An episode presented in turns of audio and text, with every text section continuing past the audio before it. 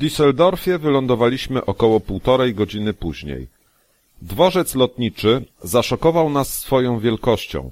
W porównaniu z Okęciem jest to straszny moloch. Wielopoziomowy budynek, setki bramek, dziesiątki terminali, prawdziwy szok. W geście rozstania się z zimą zdecydowałem się porzucić tam swoją zimową kurtkę, którą miałem na sobie. Ula nie zdecydowała się na podobny krok. Nie wierzyła, że na Kanarach może być tak ciepło. Przeczekaliśmy jakieś trzy godziny, jakie pozostały nam do następnego lotu i udaliśmy się na właściwy terminal. Okazało się tam, że nasz samolot będzie miał małe opóźnienie, bo właśnie spawają skrzydło, które niechcący odtrąciła przejeżdżająca ciężarówka cysterna z paliwem. No dobra, żartowałem. Nie wiem z jakiego powodu, ale spóźnienie faktycznie było. Czekaliśmy około godziny. Załadowaliśmy się do kolejnego Boeinga, tym razem 747, pełnego samych Niemców. Przynajmniej takie wrażenie odnieśliśmy na podstawie gwaru niemieckich rozmów. Kiedy samolot oderwał się od europejskiej ziemi, wiedzieliśmy już, że przygoda się zaczęła i nie ma już odwrotu. W trakcie lotu poczęstowano nas smacznym obiadkiem. Zaserwowano film na umieszczonych pod sufitem telewizorkach. Stewardessa przechodziła obok mnie z kartonikiem pełnym słuchawek, dzięki którym można było słyszeć dźwięk do filmu. Zapłaciłem trzy euro, myśląc, że to kaucja. Jakie było później moje zdziwienie, kiedy okazało się, że właścicielem słuchawek jestem teraz ja, a oddać ich już nie można. Obejrzałem kawałek filmu, później przełączyłem przełącznikiem w oparciu fotela na jakąś muzykę, potem inną. Było co najmniej dziesięć pozycji muzycznych i kilka ścieżek dźwiękowych do filmu. Jednak po nocy spędzonej na lotnisku i spaniu na siedząco jakaś dziwna senność mnie ogarnęła. Poddałem się więc i z muzyką w uszach odleciałem na spotkanie z Morfeuszem. Po jakichś dwóch godzinkach obudziłem się. Ula nie spała, pogadaliśmy trochę, pooglądaliśmy widoki pod nami.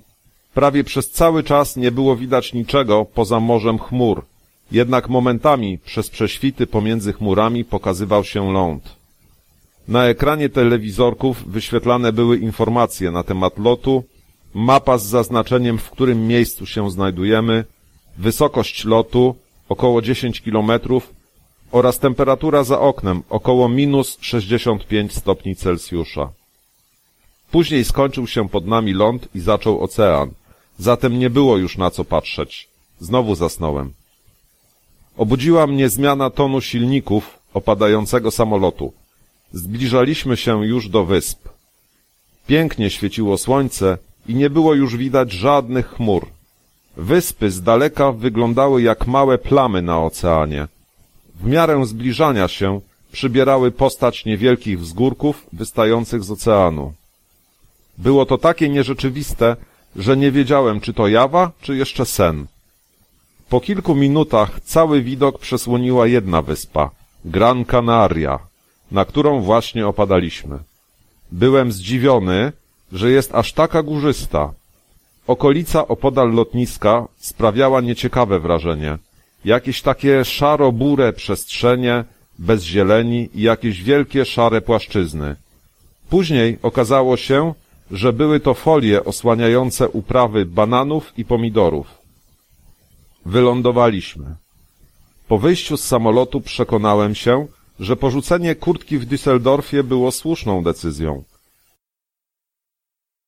Pomimo późnej już godziny było całkiem cieplutko, co najmniej 20 stopni. Po odebraniu bagażu wyszliśmy z budynku lotniska, aby pooglądać rosnące tam palmy. Później skierowaliśmy swe kroki w stronę przystanku autobusu numer 60 jadącego do Las Palmas. Autobusy tutaj nazywane są guaguas.